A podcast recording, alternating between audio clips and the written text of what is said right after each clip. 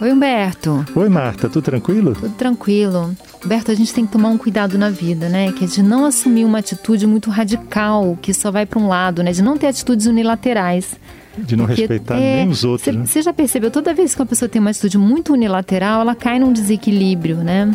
Não, e, e acha que é coerente que isso é sinônimo de coerência, quer dizer, você ficar insistindo em bater só naquele ponto de vista, sem permitir que os outros se manifestem ou assimilar a ideia dos Ex outros. Né? Exatamente, porque eu acho que a unilateralidade, ela impede que você se desenvolva por inteiro. Uma ótima fábula para entender isso é a fábula da cigarra e da formiga, né?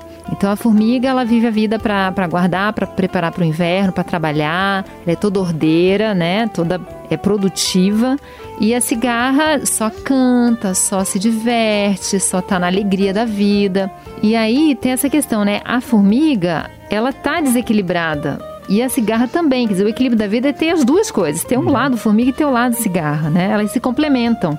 Só que essa complementariedade deve ser dentro da gente. Porque quem vive só como formiga ou quem vive só como cigarra entrou na unilateralidade, está vivendo só por um valor, sem equilibrar esse valor com o contrário. Não, e a fábula ainda tem algumas versões que são até meio complicadas, assim, meio maldosas, da formiga virar para cigarra durante o inverno e dizer: Ah, você só ficava cantando enquanto eu trabalhava, agora se vira. É, uhum. Uma coisa assim de dizer, ela foi mais esperta. Então você acaba sendo jogado para assumir ou um lado ou um outro. Ou né? outro. E no entanto, a cigarra cantava e facilitava o trabalho da formiga, porque enquanto a formiga trabalhava, ela, ela escutava a cigarra cantando, né? Então, assim, eu acho que é essa busca de um equilíbrio interno, né? E, é, e não é fácil, né? São os valores, né? É aquela história, nem ordem demais a um ponto ponto que reprima demais, nem a baderna. A gente precisa de um equilíbrio, né?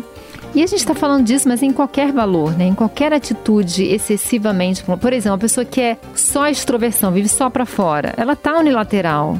Mas a pessoa também que só para dentro também tá, né? Então assim, existe um ponto de equilíbrio, né, dessa troca. Não, e sem esse ponto de equilíbrio existe sofrimento, né? Existe sofrimento, existe adoecer, né? adoecer. O Jung dizia que na meia-idade todas as suas atitudes unilaterais vão virar neurose. E que na meia-idade, como você já construiu uma vida, às vezes em cima de uma atitude unilateral, o outro lado começa a te chamar muito forte. Porque é o outro lado da vida. Então, se você foi só obrigação, só fez o que os outros queriam, chega na meia-idade você quer o. E o outro lado? Cadê? Uhum. E vice-versa, né? Então, Você assim. sente falta, né? Às vezes a pessoa também que viveu uma, uma vida muito para si mesmo, muito egocentrada, às vezes chega na meia idade e fala assim: mas eu quero cuidar do outro. O outro também tem que ter um lugar para mim, né? Que é esse busca desse equilíbrio, né? Não, e, e, e, o pior é que muitas vezes a pessoa já construiu a imagem dela sobre essa atitude. E não consegue mudar. Não, e não só não consegue mudar, como os outros, quando ele muda. É. Tipo assim, não, liga não, ele tá ficando velho, tá ficando esquisito. É. E não é, a pessoa simplesmente diz assim, não, esse papel só na minha vida, não, eu quero é. ser múltiplo. Tem, tem por isso, com isso, eu me lembrei agora de, de da questão da generosidade. Tem um livro do Kovács, que é o, o Mal, o Bem e Mais Além, que ele fala disso das pessoas generosas, que geralmente se relacionam com pessoas, entre aspas, egoístas, né? E tem uma dinâmica nessa relação em que um tá sempre do lado que dá e o outro tá sempre do lado que recebe. E ele fala: tanto o generoso quanto o egoísta excessivo tá em desequilíbrio.